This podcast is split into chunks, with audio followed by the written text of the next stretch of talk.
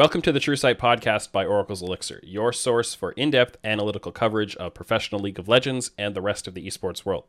I'm Tim Magic Sevenhuysen. Today we're joined by a new member of the LCS Analyst Desk and one of the best writers in all of esports, Emily Rand. Welcome to the show, Emily. Hello, thank you for having me. Uh, I'm really glad to have you on. Uh, you know, we haven't chatted for a while. I, th- I, think in the first incarnation of this podcast, I had you on at one point, but it's been a pretty long time since we've like officially done any content together or, or talked. What have you been up to in the past few months? It hasn't been very eventful, has it? Um, so the way that my contract worked with ESPN, and I know other people have talked about this too. So basically, when the vertical decided that when they decided to shutter the vertical at ESPN where I was working, I was under contract through um, February 4th. And basically, the idea is that I would continue to get paid, but I could not produce League of Legends content because it would still be under ESPN's purview.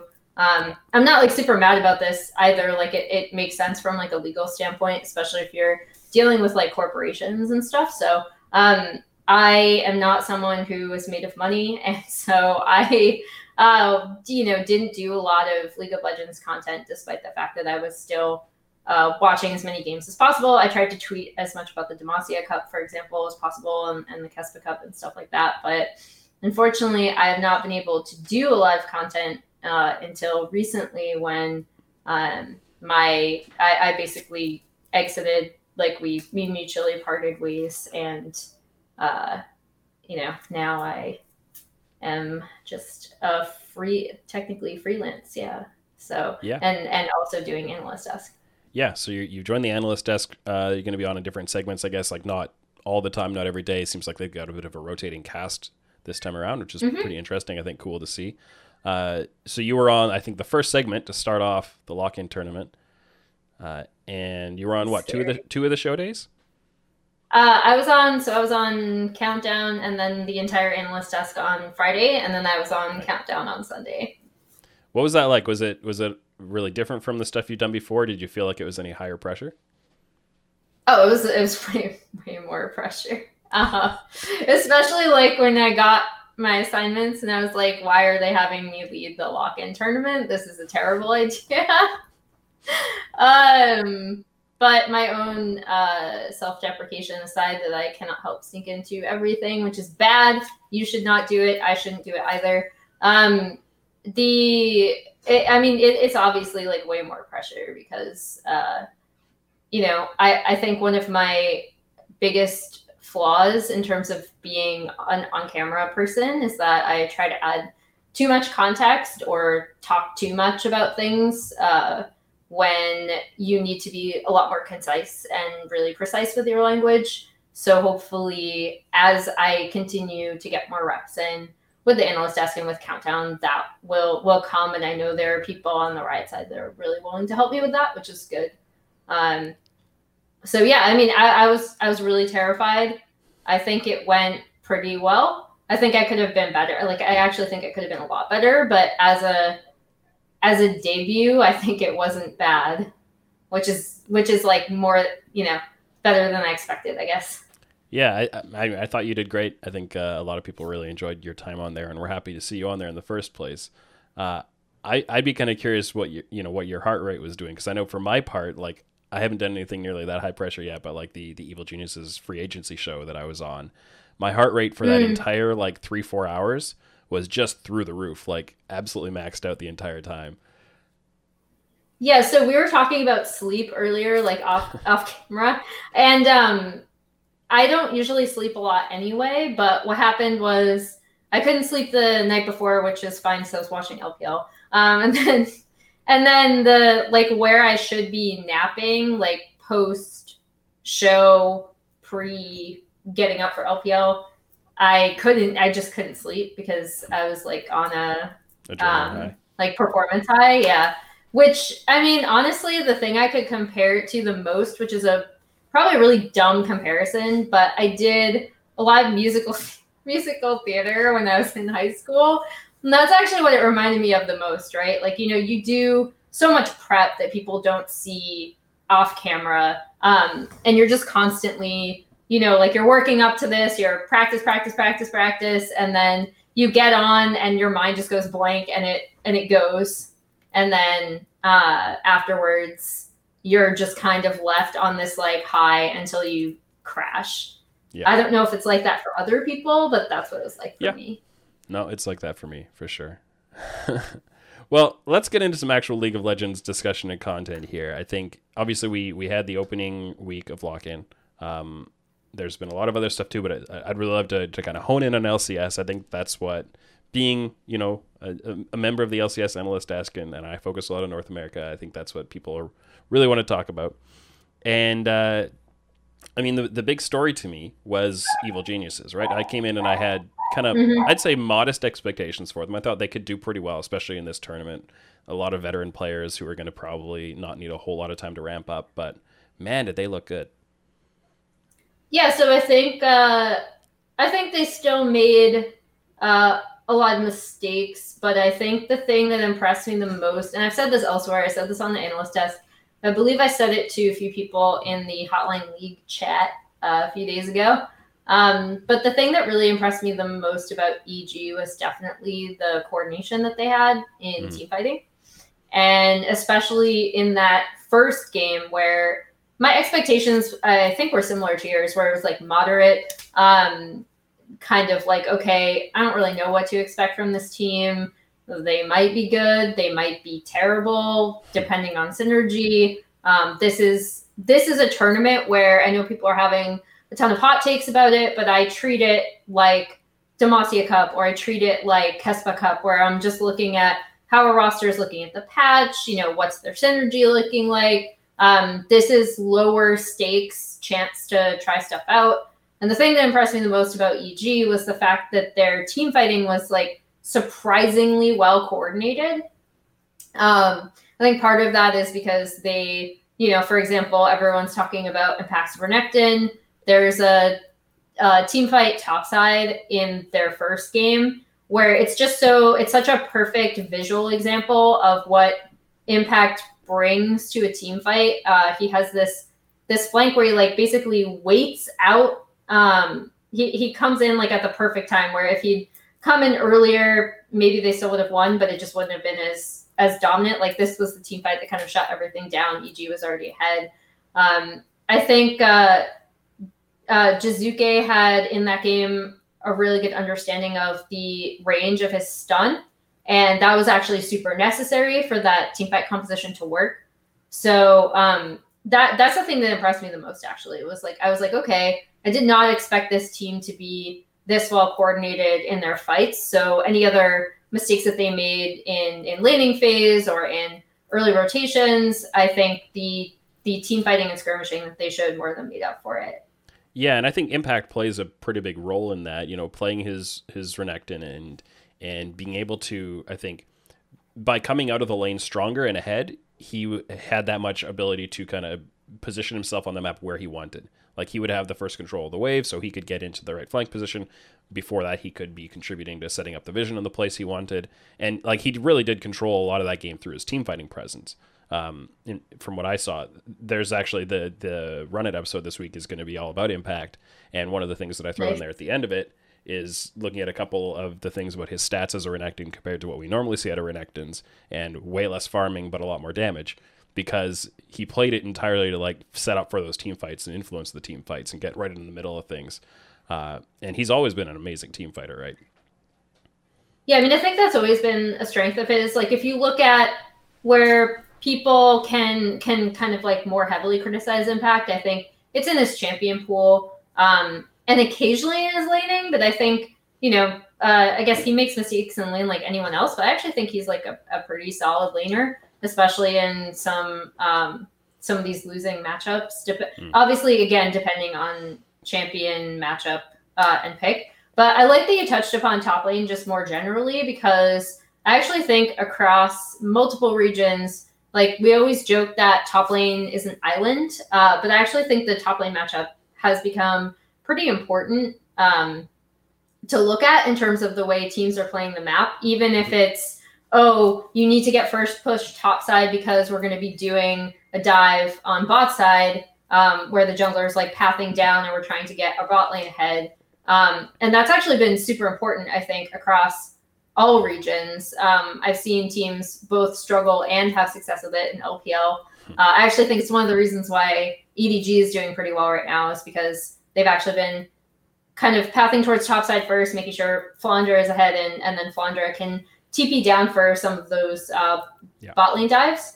Uh, and I think that is another thing that EG seemed to understand. Again, I don't think the execution was always perfect, but I think they they did understand like how to use impact in that top lane to affect the rest of the map uh, in addition to team fights which was which was cool like it's cool to see i guess like a lot of people are always stuck on lcs and being like well lcs makes like so many mistakes. Um, and i and i do believe that's true. Like i think people should kind of accept that as like a default baseline. But then putting that aside i think it's really interesting to always if you can see visually the setup that people are trying to go for, then you can kind of pick apart what they're doing a little bit better. Uh, and I also think you could definitely see what EG were going for, and when they did execute it really well, it looked great.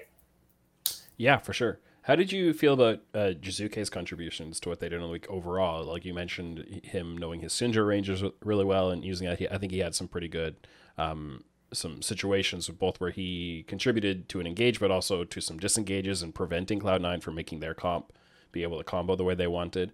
Uh, we also did see a few moments where it was kind of classic 2020 Jiizuke just kind of randomly get caught and die. Uh, what did you think of the, way he played overall? Was was he one of the highlights to you, or one of the lowlights, or? Uh, I mean, neither. I think people tend to like s- separate Jiizuke into like uh, we joked about this with Bin last year. I joked about this with Bin, the the Suning top laner, with my friends, where it was like the duality of Bin. Either he'll like pop off or he'll suck. I think people uh, see Jiizuke in a really similar way. Um, but I also think the way that he was used last year was really like EG was like you are the you know you are the side lane person you know we, where your job is to be the the side lane distraction while the rest of the team does something so we can leverage it for uh, you know to trade objectives or whatever. And when that wasn't always working for them they were like okay we'll we'll bring in someone who's like a quote unquote like more control mid person which um like I, I don't think that's necessarily a fair assessment of him but i think yeah. that's kind of what he's been pigeonholed into in the community uh i thought he was like fine. He had really good. I, I mean, he had again like he had some really great moments, um, and I think the big thing with Jiizuke that people have always said about playing with him is that he has a really good understanding of what's going on on the map, even if it doesn't necessarily show in his playstyle. Uh, I think I hope that they continue to keep up this kind of team fighting, skirmishing look because I really like it. Uh, I don't know if again that's just because I have LPL brain, but I also feel like if they if they if they're communicating with him that well, and you have like both Impact and Jiizuke controlling these team fights, that is basically allowing for Deftly to just you know like really really pop off. And I think he was kind of the the point person that everyone was looking at and being like, well, we don't know about Deftly. He's kind of bad. Um, and and the fact that they set up so well for him this past week allowed him to pop off, right? So uh, I thought that was also really cool to see. And so if Jiizuke and Impact are communicating with the rest of the team and they keep going for these like kind of team fight skirmishes, I really like the way that EG is looking. Yeah, and I think Ignar plays a really big role in that too. Like being uh, mm-hmm. such a good engaged player and somebody who loves to get out on the map and join those skirmishes and lead those skirmishes, but then also you know be a team fight engager and all of that. Then that creates these situations where Deftly just has to fill in the gaps behind it, right? Which is I think exactly what you kind of want out of a team fighting bot laner. Somebody you don't want to put too much pressure on. He doesn't have to smash the two v twos. He doesn't have mm-hmm. to like make big flashy plays of his own. Just fill in all the space that Impact, Jiizuke, Ignar are going to create for you and you know you're gonna don't throw. That's kind of all they're gonna ask from him. I, think. yeah. Yeah, and I mean, I think the the true test for Deftly is going to come in season, especially when Um, I presume just because this is, I feel like where Ignar is best, that I presume they're going to try to be unlocking him from mm-hmm. lane to go roam around on some of these like tanky yeah. initiators that are really, really in meta right now. Like it's it's a great meta. I pointed this out as a great meta for Sword Art. It's a great meta for Ignar. Um, and so the big test for Deftly is going to be like, okay, how do you do it? You know, how do you do in the one v two? Like how how gracefully can you keep? Can you kind of hold lane? Yeah. Um, so that'll be the big test for him in terms of like how he manages uh, bot wave and, and bot lane pressure, and when impact or not impact. Oh my gosh, when Ignar roams. Um, that's another thing that I'll be looking at from from EG going into the regular season. And I think also the more they end up facing teams that want to play through the bot side, I think there are, you know, a lot of teams. Historically, it's been almost all of the teams that wanted to play through bot side almost all the time, and I think that's shifting up a little bit, and that's really good. But you know, when you come up against Tactical and Core JJ, and they're like, we just want to, you know, crush through the bottom lane and control the bottom side of the map, and they make it hard for Ignar to even get out of lane in the first place. Uh, seeing how they handle that is going to be really important to me too. Um, I think you know EG do have the probably the best weak side top laner in the league. They can try to play through the bot side as well, but I don't know if that's really like I think that's one of the interesting things for me about what what holds EG back from being a like a top three in the league contender is okay maybe they can start to play through Ignar as a or through Impact sorry um, on the top side and play through him in lane, uh, but then and and leave Deftly on on the weaker side of it. But I I think it's better to let Impact be playing the weak side but do you really want to make your bot lane your strong side when you have Deftly? Like I don't know, it's a little it's a little weird to me how they're going to balance all of that out. So that's one thing that I think the more coordinated the teams get, the more practice they get. Seeing how that dynamic plays out on the team is is going to be definitely very. I'm, I'm curious how they're going to balance it. I think that's also uh, to touch upon a point I made earlier. I think that's also where how how is impact going to affect the bot side of the map through teleport timings because if he gets like if they keep putting him in favorable matchups, um, he can get the push top side first, and then um, you you know you you path downward and you go for a, a bot lane dive. Um, so that is another way that they can kind of leverage him. Obviously, it still has to be a good meta for for impact because um, I think if there's if there is one thing that you can like the major criticism you can levy against him is that his champion pool is not always a meta and he's going to he, he's just going to look a lot better on certain champions than others. So um, right now where he is in a good spot with his champion pool i think you can leverage that topside pressure into making sure that uh, Deftly can get ahead in in bot lane and then unlock ignar like there's definitely a run of play that works really well for them that way. Sure. Yeah, and, and then Svenskeren, I think, uh, had you know didn't show up the best in 2020. Seems like he's doing okay so far. Uh, I, I had I've had a hard time reading kind of what to what to think of him lately, what to expect from him. What what did you think of the way he played this weekend? Because I didn't I didn't really get a clear really clear sense of what to think from him.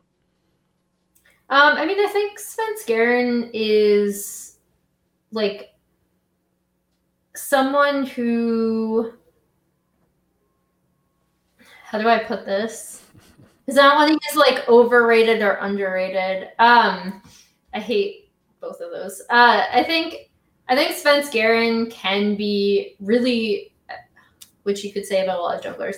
Whatever. Um, I think Svenskeren is going to be really good if he has strong coordination with his team, which mm-hmm. sounds like kind of a cop out answer. But I think if he is happiest, it's when he can actually kind of farm up on, for example, a, a champion like Graves, uh, as opposed to being in lanes like permanently all the time. Yeah. And I think if you have a team like EG that seems to be a little bit more focused on like team fight coordination. If you can figure out that early game part where you do just kind of let Svenskeren farm up to to mythic, um, I think that's actually again a really good setup for this EG team to succeed. Uh, I don't know if the meta will stay that way, Um, yeah. It's not that I think Svenskeren is like bad at interacting with his lanes. I just think it seems like, based on his history, the preferred state for him is to kind of use that farming style and then use his advantage in, in skirmishes and team fights. Um, yeah, I think maybe that maybe that's me mischaracterizing him, but like that's what I have seen over the past few years. Yeah, I think like if you go back a little further, what I what I saw out of Svenskeren like in his MVP season when he was at his best was when he could really path defensively a lot of the time. When he could recognize, mm. okay, the enemy team is setting up for this play, so I'm going to path in a way that I arrive to counter that play so that mm-hmm. either they can't pull the trigger on it at all or they try and I just like, you know, counter gank it or whatever it is. And and usually that meant Sneaky is farming under his own tower and Svenskeren is protecting him from a dive. Uh, and that worked out really well for Cloud9 because Sneaky was usually farming under his own tower. And so, you know, that that some of that stems from Svenskeren. I think a lot of it stems from the team around him. And some of it comes from the meta as well. Um, but I, I'd like to see him be able to a little more about, you know, you, you can still have that farming up to six and covering the enemy plays, you know, and, and being a little bit more of a counterpather in a sense. But I, I, I like to see, I, I, personally prefer the style um, where you're applying more forward pressure and when you're pathing to, to create and earn something rather than to deny something. I, I, I appreciate both, but uh, but I've seen a little bit more of the denial pathing from Svenskeren when he's at his best and I'm I'm curious whether that's going to be true on EG or whether it's going to be you know something else. That's the way I've seen yeah. it. But I'm I'm really looking forward to seeing what happens the rest of the tournament with EG. Um, you know how they continue to to to work together. At a certain point, um, you know that's gonna the rest of the teams might kind of catch up to them, or maybe mm-hmm. they won't. We'll find out. Uh, I think a, another team to to move the topics along here a little bit. Another team that I, to me, impressed, but not in a similar, you know, uh, not on a similar scale maybe because they started from a different point of expectations. But Golden Guardians came in. Mm-hmm. Everybody's saying this team's going to be tenth, uh, and they did not look like a tenth place team whatsoever. I mean, I I guess my like hot take there is like I still think that it's gonna even out, and they probably will be a 10th place team. But um, come on, I, I, think I think uh, I know I'm mean. Uh, I actually love GGS, uh, GG now, not GGS. Um, I, I think the cool thing about Golden Guardians that I really loved about their play this past week, and I said this on uh, Countdown and Analyst Desk, but I'll reiterate it here I feel like too many rookies that come into LCS have really hesitant playstyle or default to this kind of passivity that, in my opinion, kind of plagues North American League of Legends mm-hmm. generally.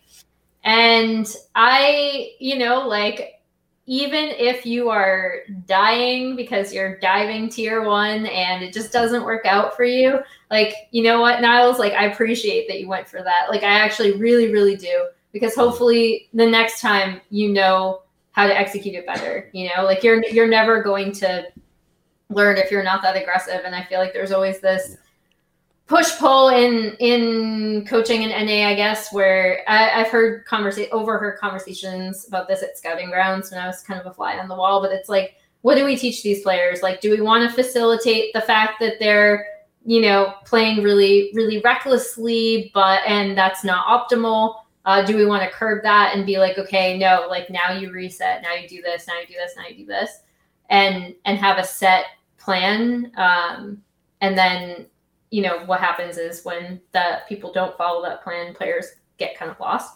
Or do you just kind of want to let them make these mistakes and encourage that kind of proactivity and see what happens? And I think um, I know I brought this up on desk as well, but for people that don't didn't hear it, I actually liked their Camille Galio pick. I, I've liked their drafting, not because it's like objectively good. Like the in the um in the TSM game, I actually think TSM's draft was better, and it, as long as TSM uh, was able to scale enough and or set up around objectives first, uh, they were kind of always going to win that. but this draft, which was uh, Camille, Taliyah, Galio, Kalista, and um, Thresh, I think it, it tells them what they need to do. It, it still tells the opponent what they're going to do, but for a team that is uh, this young and or this lacking in professional experience, with the exception of Stixxay and actually Newbie, which people should know, he has won, I believe, three domestic titles. Um, the this this tells me like, okay, we're we're facilitating Niles. We are iconic is responsible for interacting with his lanes early, particularly on top side. And, you know, we know how our team composition is going to work. And so I like I like this for Golden Guardians specifically, even though it's, in my opinion, objectively worse than what TSM had, if that makes sense. Like I my goal is to try to talk about draft in a more context-based way in terms of what this team can succeed with and and what this team might want to do and who are the players on this team. Um, so even though this is pretty telegraphed in terms of what they want to do, I like that for them because it's easy for them to execute. It can help improve their synergy. Um, I think it, it makes the most of, you know, like a, Ablazeolive paying attention to his side lanes. It makes the most of Iconic, who honestly was not on my radar as much as Niles was, but definitely now is.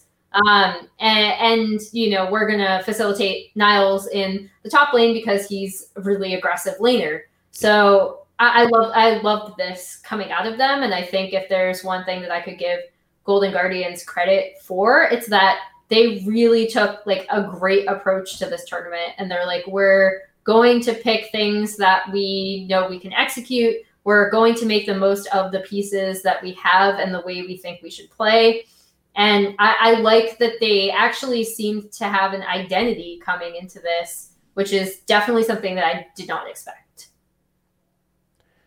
Yeah, I think there there's a lot here. Uh, from the draft side, I mean, the the Golden Guardians TSM draft, I think one was pretty polarizing. I actually, mm-hmm. my perspective on it was I, I really didn't like TSM's approach to that draft because it gave away a lot of active control of the game and it, it would and I totally get like I think Kelsey and I had a bit of an exchange on Twitter about it. You know, and her point being, it's it's not I at think all. Kelsey and I agree on this. So yeah, it's, just it's, warning you.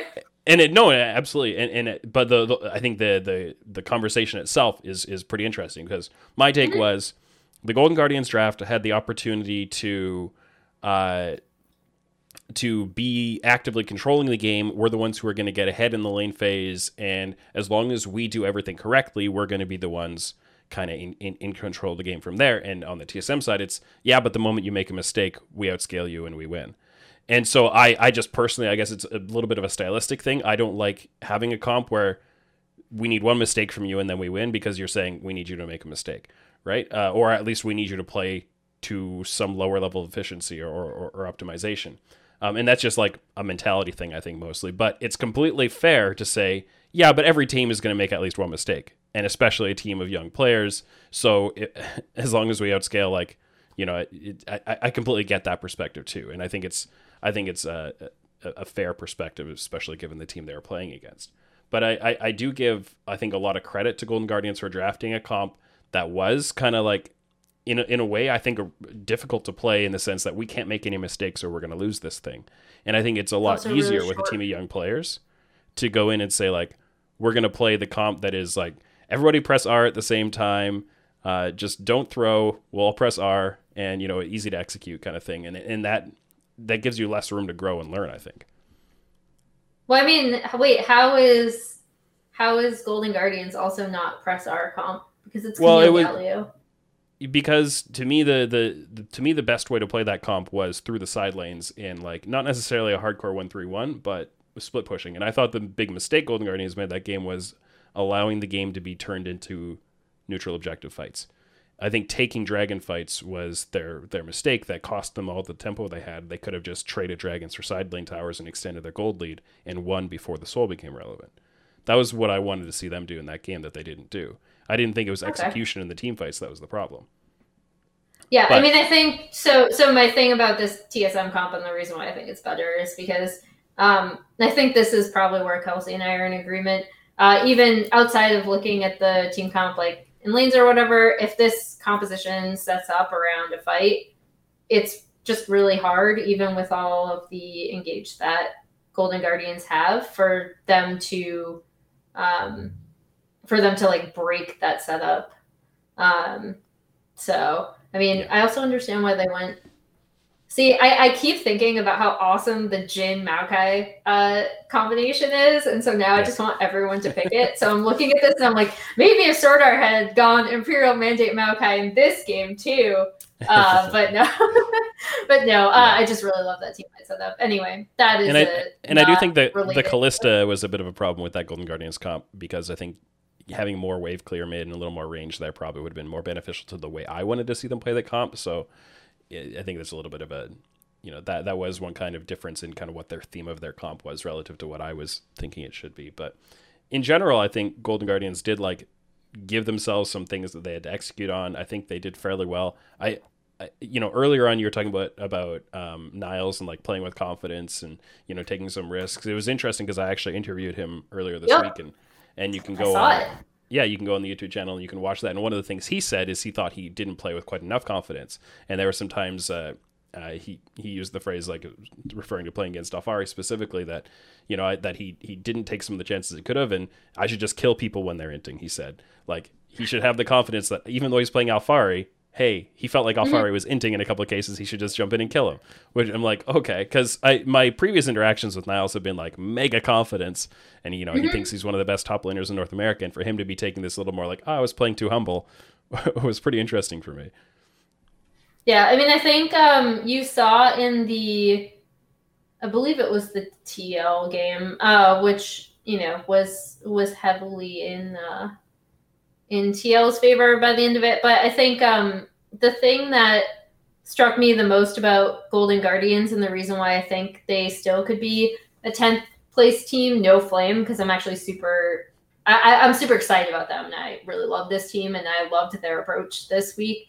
Um, is that, and this is something they'll learn with more practice, right? But with any young team, you see a you see them get into a situation that they just have not been in before and so they don't necessarily know how to set up for it. And I, I honestly wish I could remember the exact point in the game that this happened. Uh, I think it was maybe around a Herald fight. I was watching this game with Raz, and he he just said immediately like, "Oh no, they've never been in this position before, so they don't know what to do here." Um, and you know, next time they'll know a little bit better what to do, and then the mm-hmm. next time they'll know a little bit more what to do. And so I think if there's something to really look forward to with Golden Guardians, it's seeing that like incremental improvement every week because with every look, every different look that this team gets at a game state, they can learn from it. And you'll be able to see that visually across the entire LCS, hopefully. So um so that's what I'm super excited about for this team and and looking at like their development and the individual players' development. Yeah, absolutely. Uh, speaking of development and players who can develop, I think you know we, we saw a lot of young uh, or like inexperienced players coming in and, and getting their first reps. Uh, who are the ones that stood out to you the most? We've talked about Niles and Iconic already, but aside from those guys, who really jumped out to you as like the the the most interesting new faces of the first weekend? Yeah, so Iconic definitely. Um, Ablazeolive, uh, I thought was pretty interesting to watch as well. Um, I think they're they're looking the way they're looking at him in terms of looking at translating whatever he's doing in mid to side lane pressure, which seemed like the way they wanted to play around him, I thought was really interesting. So I am I, I know like he's obviously done really, really well in, in Academy. Um, so he was already on a lot of people's radars, but uh, I'm looking at him.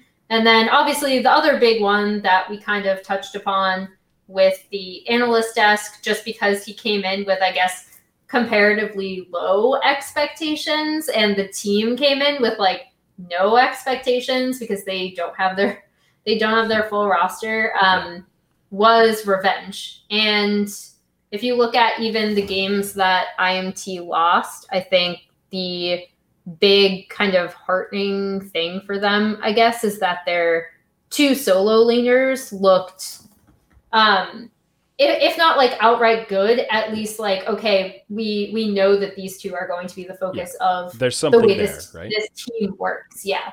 Um, and, and so in in that regard, I think Revenge played a lot better compared to general expectations of him. And then Insanity is someone that I've always really liked, honestly, uh, just because he plays Lane so much like his namesake. And I know a lot of people probably remember some of the ill-timed, quirky packages from last year.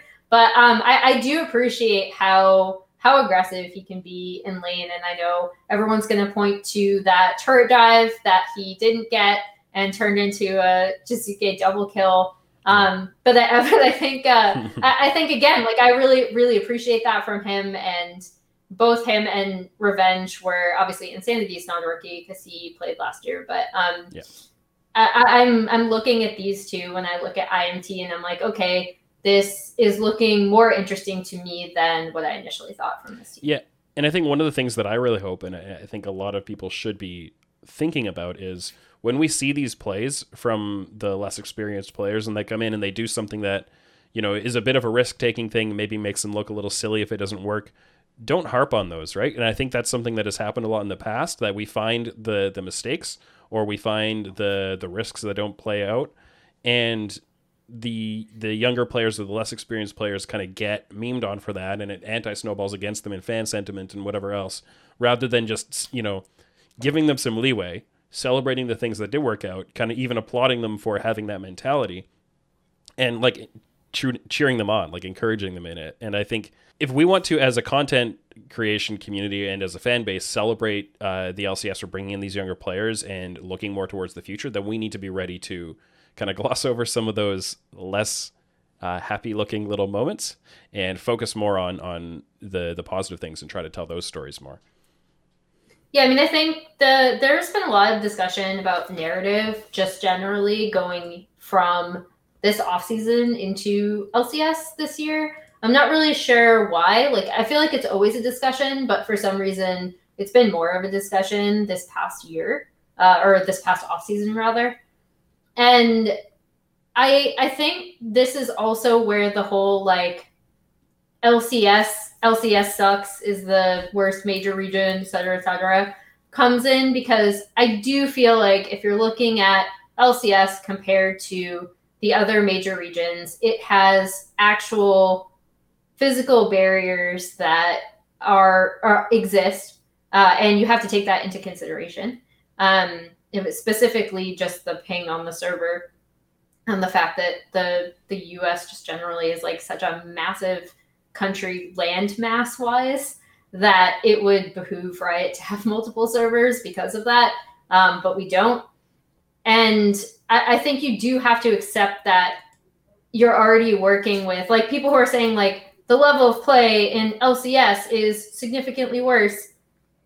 Yes, but like I'm not sure what pointing that out does. Like like if you accept that as a baseline, then you can move forward and look at well, okay, if we accept that, then how are these players improving from that? You know, like what are what are we doing to, you know, foster our, our native talent, which has been another major discussion and narrative going into this. Um, you know what are we what are we looking at if we're already working from and accepting that baseline level okay now what's the next step and that's what i want to see people talking about more than like x person messed up this combination hmm. because let's be real like and and i hear this all the time from coaches too. It's like pointing that out to a player they already know they screwed up and yep. they already know where they screwed up.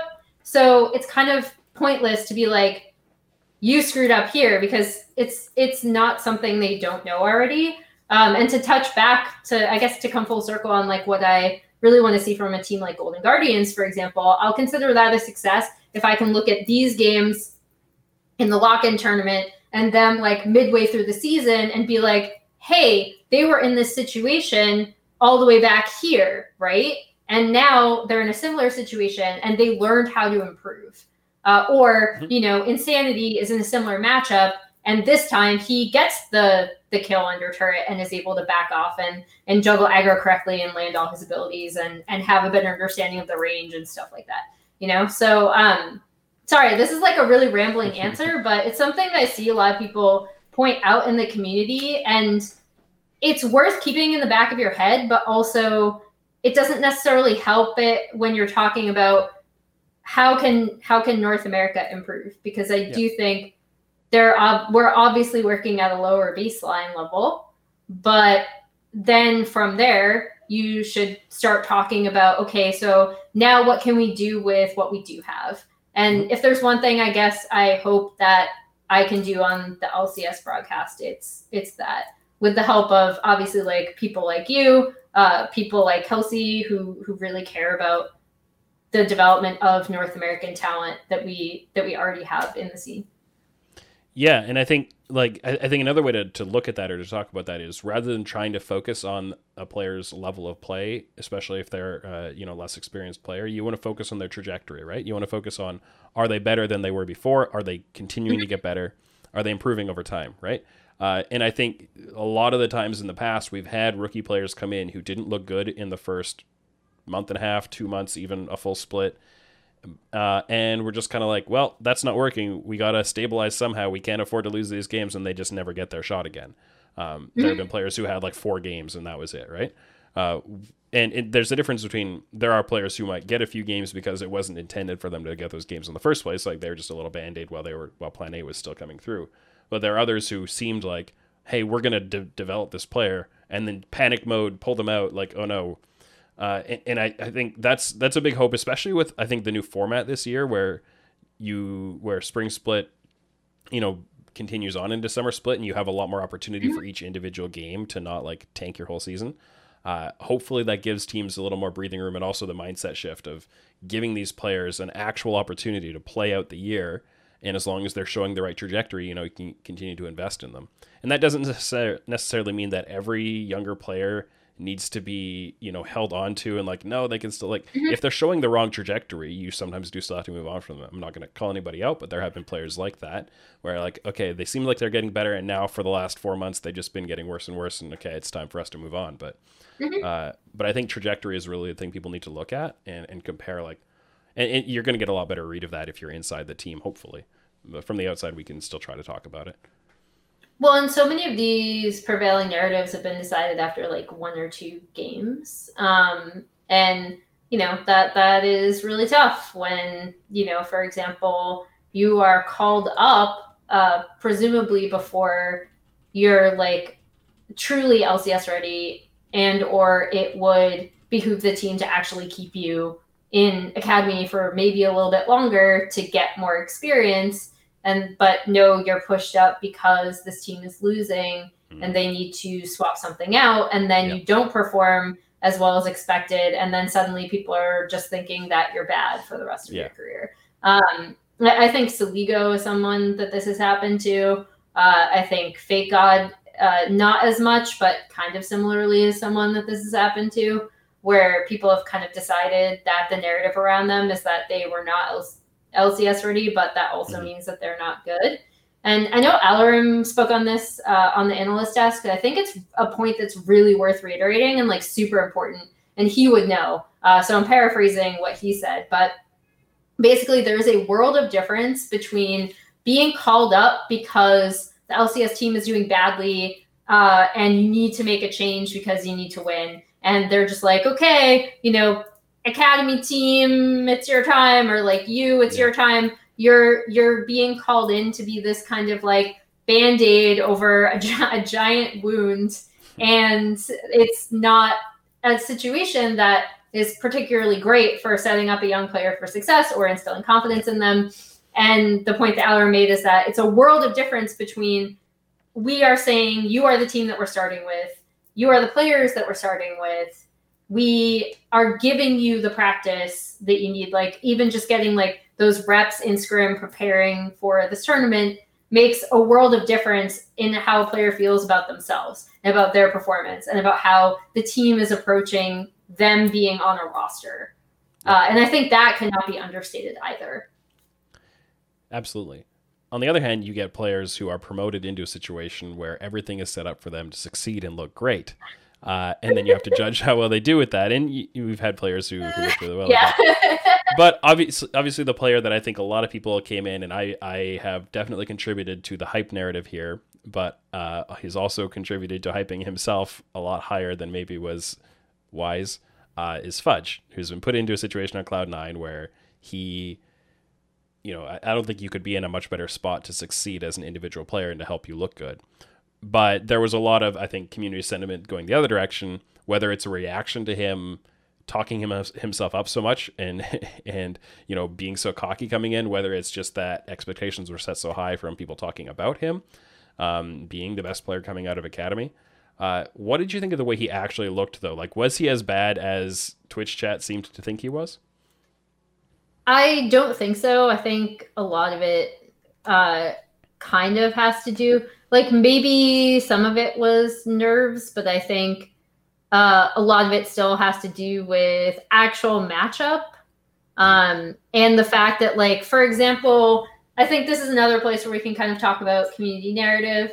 In the first game, obviously, he didn't look great, but they were also attacking topside from the get go, right? Because that's a winning matchup for Impact.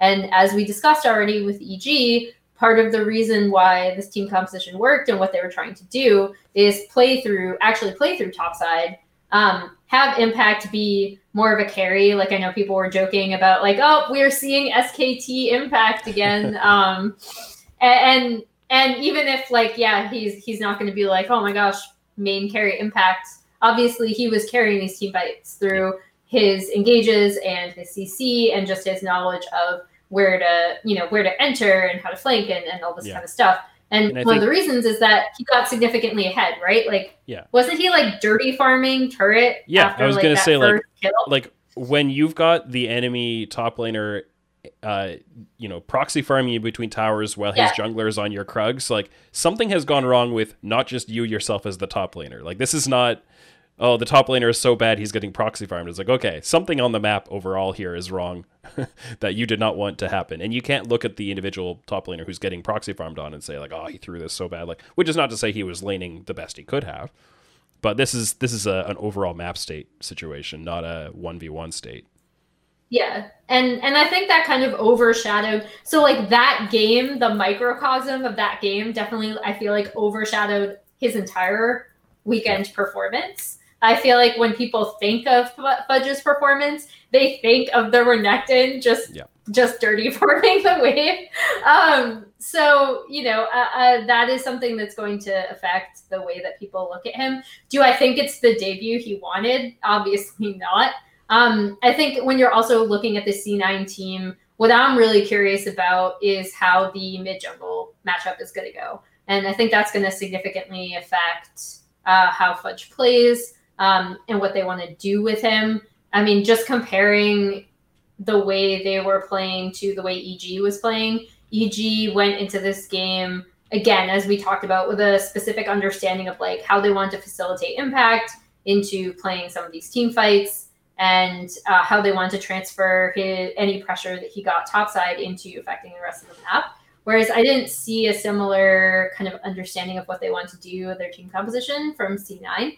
And I think C9 is just like coming together, right? Like they're figuring out how they want to play. And that's exactly what this tournament is for. So I know we know how much Perkz' buyout is or whatever. And I know people are going to always rag on Sword Art and Perkz because we know how much they got paid. But um, I think the C9 team is honestly going to be fine. All they have to do is figure out how they want to play around mid jungle. And then I think Zven and Vulcan uh, re- refreshed people's memories in terms of how good of a bot lane they are. So it, this is a scenario where if you're looking at C9, maybe they're not looking for Fudge to to do that what EG did with Impact here and transferring a ton of topside pressure to bot. Instead, they're going to rely on other spots on the map and then have Fudge come in later in team fights and skirmishes. And that that's from from their draft. That's kind of how yeah. it, it's looking like how they want to play it.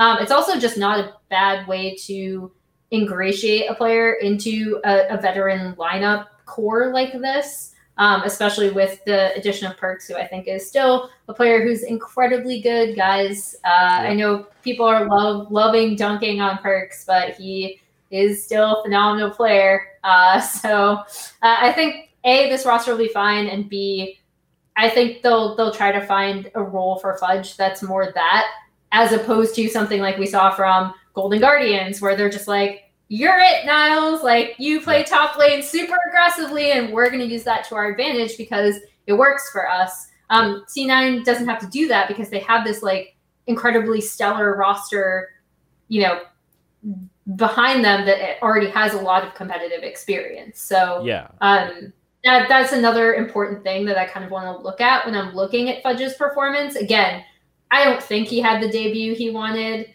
I uh, don't think he played like super super well, but I also think he got camped and he's being used in a different way.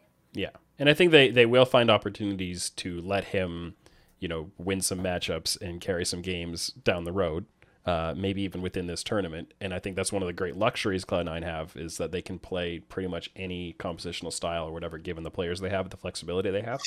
But you don't need to throw him into that role right off the bat, and you don't need to, you know, rag on him if he gets put in a different kind of a role than you were maybe hoping, and you know, and whatever it is though.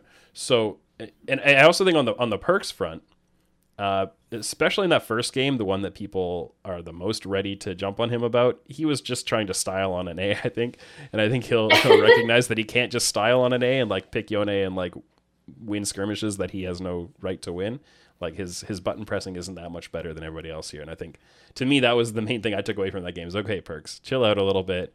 Like win by actually being better, not by thinking you're better. So we'll see if that changes. Also, I will say for people who are saying that Perkz is like like I say that Blabber and Perkz need to figure out their mid jungle synergy, and I actually think it's yeah. super important for this team to work that they need to figure that out.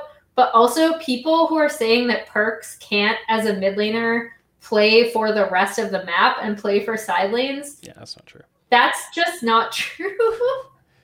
so so like uh, uh, i mean i i rarely say like something is just objectively not true but yeah. in this case like his his understanding of side lanes is actually like super good yeah. um and he's really good at roaming we saw him even roaming from bot lane uh on things like the yasuo uh so you know like i think once he once he gets the synergy with this team, they will be able to figure out a mid jungle that works for them and, and helps facilitate uh, Blabber because I know that's something that people have been kind of harping on with like, well, Nisqy helped the team. Um, and he was really focused on the the Doinb style of pushing forward yeah. and then going to side lanes, which um, I mean, I I have a weird hang up a weird mental hangup with the way that people boil down Doinb's playstyle. But putting that aside, uh, I think Perkz can play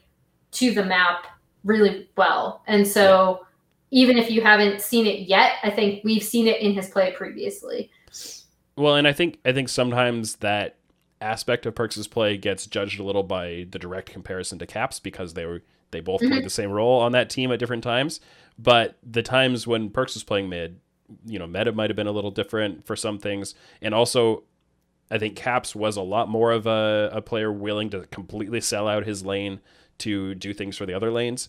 Uh, whereas Perkz was a little bit more on the standard. But if your comparison on how much you're willing to sacrifice your lane to play the map is you versus Caps, I don't think that's a, a standard comparison, right? Because Caps does not yeah. a standard style on that. Caps also is very, very map active, but that doesn't mean like like Perkz can play all of those styles, no problem.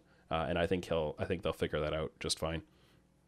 Also, can I just say, as a tangentially related like uh, composition execution point, um, the the quote unquote Doinb style, in my opinion, and I know Kelsey and I have ranted about this, I believe, on other content that we've done together.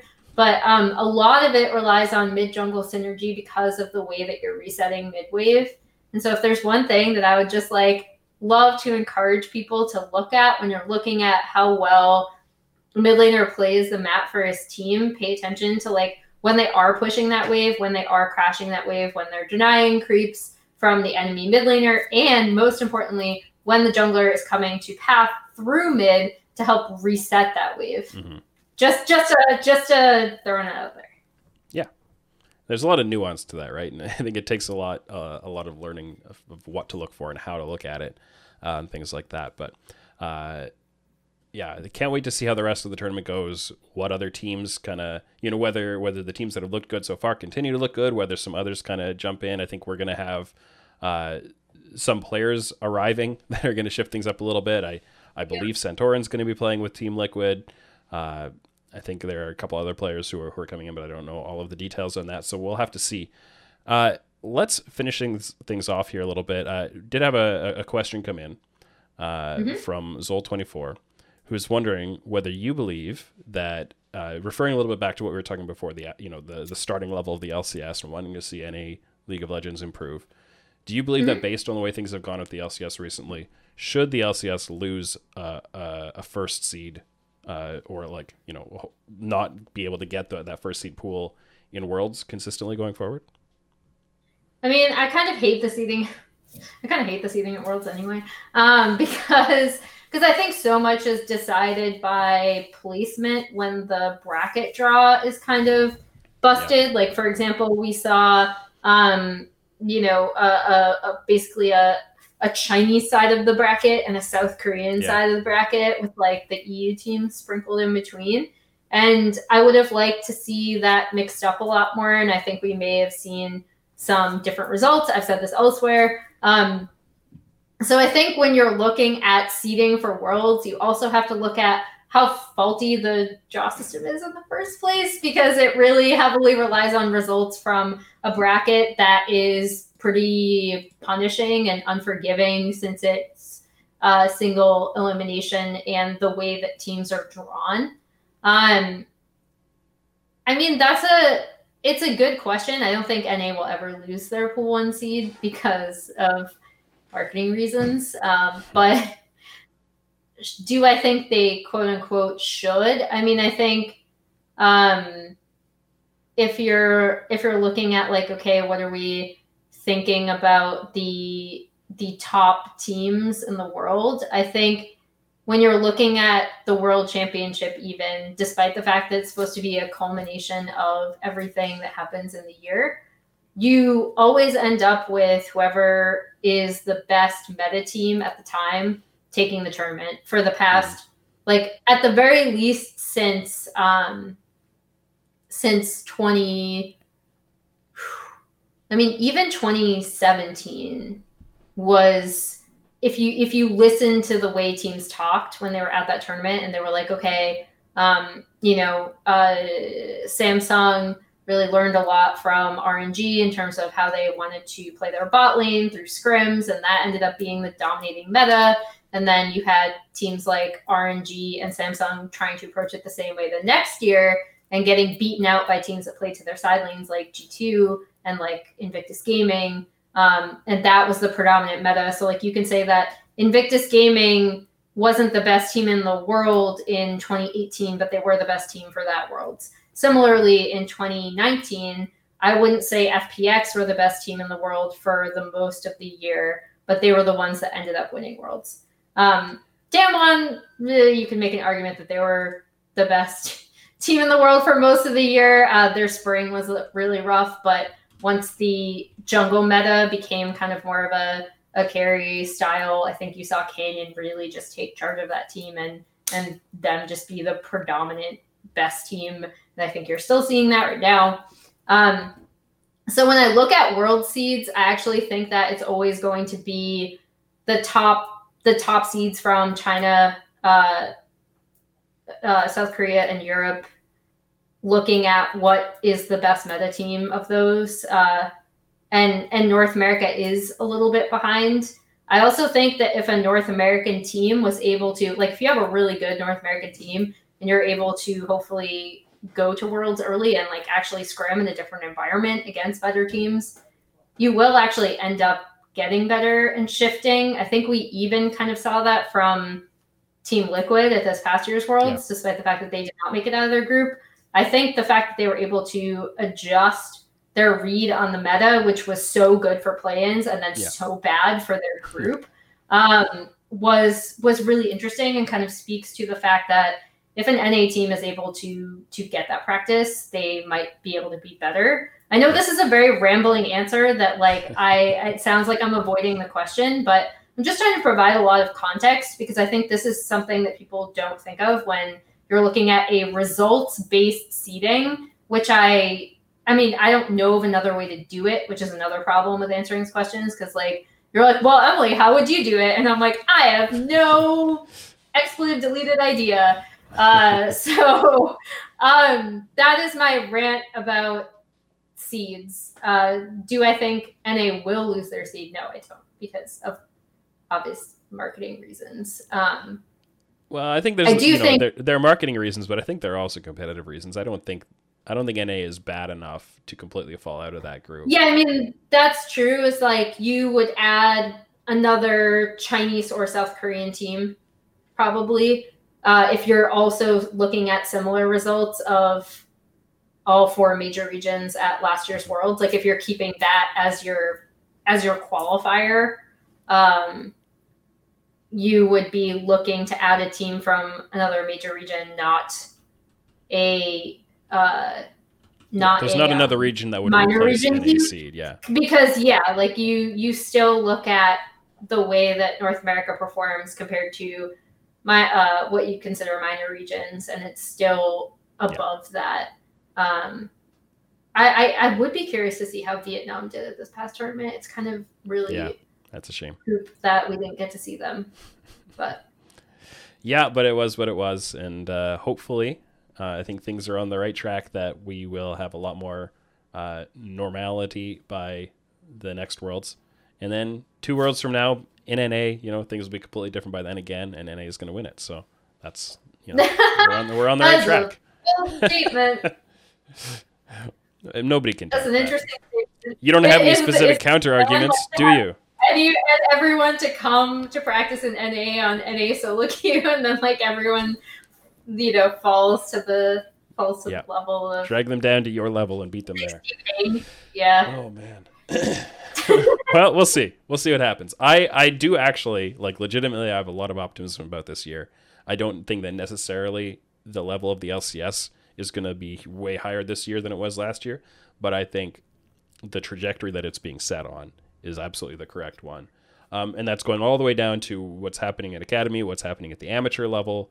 Uh, very excited about what's going to be going on at the proving ground circuit and all of that, and the way that's going to bleed into the LCS over the next few years, right? Not just within 2021. Yeah. I was going to say, I think for sure uh, the level is going to initially be lower, right? Mm-hmm. Um, but, and people should honestly expect that. Like I said, you should accept that um, as a baseline. And then moving forward from there, talk about how, how improvements happen, whether you see visual improvements from week to week from these teams and these players. Uh, but yeah, do expect, do expect the initial I mean, this lock-in tournament, but then also the initial few weeks of of LCS to be yeah. pretty rough because you do have teams like I pointed out, like Golden Guardians, who just these players will not have been in a lot of these situations before in their in their like academy uh, or or collegiate careers, and so um, or, or even careers in in other regions.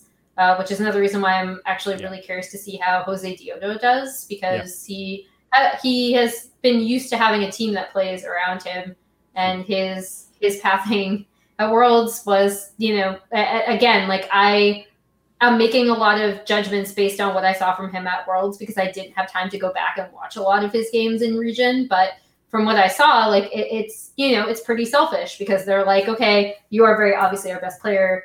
We're gonna play around you, and and I'm curious to see whether that continues when he's on FlyQuest or, or how that team's going to do because they look really uncoordinated. Yeah, um, I think so, I think yeah. the you know with with situations like that, I think the average level of the LCS will probably come down a bit. But I do actually still think the top two or three teams in the LCS might end up being better than what we had in 2020. So we there's hmm. there's the potential that we could get the best of both worlds there, right? Where the overall league is developing forward, but the top end is actually going to be an upgrade. But maybe not. That's so way too early in the season to say that. But yeah. Time will tell. You know, the, the classic throwaway line, time will tell. Well, thank you very much for joining me on the show today, Emily. What is the best way for, for people to follow your work? Uh, probably just follow me on Twitter. Obviously, I'm on the analyst desk, but I don't know, you know, I never know like exactly when I'm to be on there uh, until I receive my assignments. So, um, you know, look, look out for me on there, but you can also follow me at League of Emily on Twitter for any other ramblings. And sometimes I post LPL jungle pathing spreadsheets, and maybe I'll start posting my NA ones too. So great. Uh, you can support the TrueSight podcast at patreon.com slash oracles elixir. You can subscribe on Spotify, Google Podcasts, Apple Podcasts, and uh, anchor.fm slash TrueSight. And make sure you check out the Oracle's Elixir Discord server to talk League of Legends esports, data science, and a lot more. Links for all of those things and for Emily's Twitter will be in the show notes. This has been the TrueSight podcast with Emily Rand, and I'm Tim Sevenhuysen. Thank you for listening.